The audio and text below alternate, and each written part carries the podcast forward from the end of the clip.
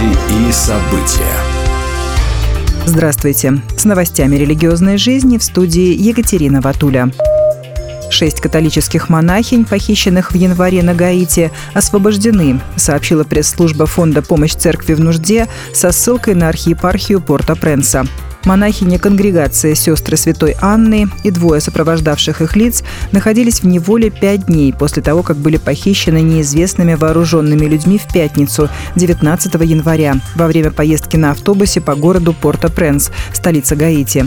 Получив известие о похищении, архиепархия Порто-Пренса осудила этот акт и призвала преступников во имя Бога освободить захваченных. С таким же заявлением выступил Папа Римский Франциск. Знаменательно, что похищенные были выпущены на свободу 24 января, когда церковь объявила день сугубой молитвы за их освобождение. Прокуратура штата Айова предъявила обвинение Майклу Кэссиди, жителю США, в преступлении на почве ненависти за обезглавливание статуи сатаны в здании законодательного собрания штата. Об этом сообщает Демуан Режисте. Власти утверждают, что подобными действиями Кэссиди нарушил свободу вероисповедания сатанистов, которые в прошлом декабре установили эту скульптуру в местном Капитолии.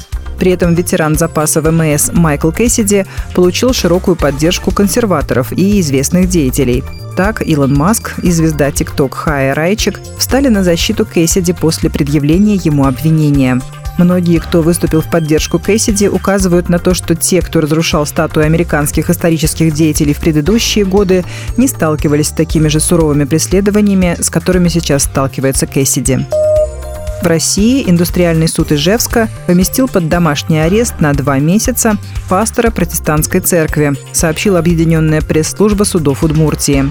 Пастора местной религиозной организации христиан веры евангельской пятидесятников «Свет миру» Сергея Артемьева обвиняют в совершении преступления, предусмотренного частью 1 статьи 239 Уголовного кодекса Российской Федерации. Создание религиозного объединения, деятельность которого сопряжена с насилием над гражданами или иным причинением вреда их здоровью, а равно руководство таким объединением. Органы предварительного следствия считают, что Артемьев проводил на возмездной основе еженедельные богослужения, в ходе которых использовал психологическое насилие в целях получения денежных средств от прихожан.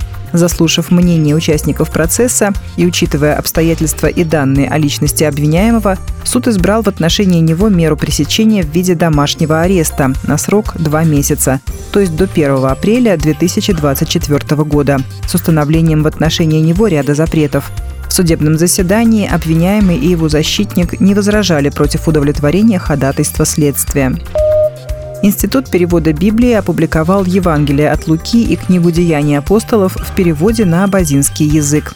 Как сообщает сайт Патриархия.ру, перевод выверялся по греческому тексту-источнику и прошел многоступенчатую процедуру проверок, редактирования и апробации. Предполагается, что текст достоверно воспроизводит смысл оригинала и вместе с тем звучит максимально естественно на современном литературном абазинском языке.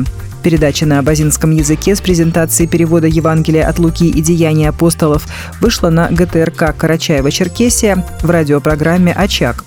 Также Институт перевода Библии сообщил о выпуске двух библейских изданий на абхазском языке.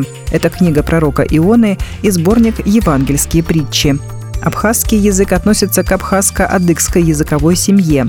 Родственными являются абазинский, адыгейский и кабардино-черкесский языки.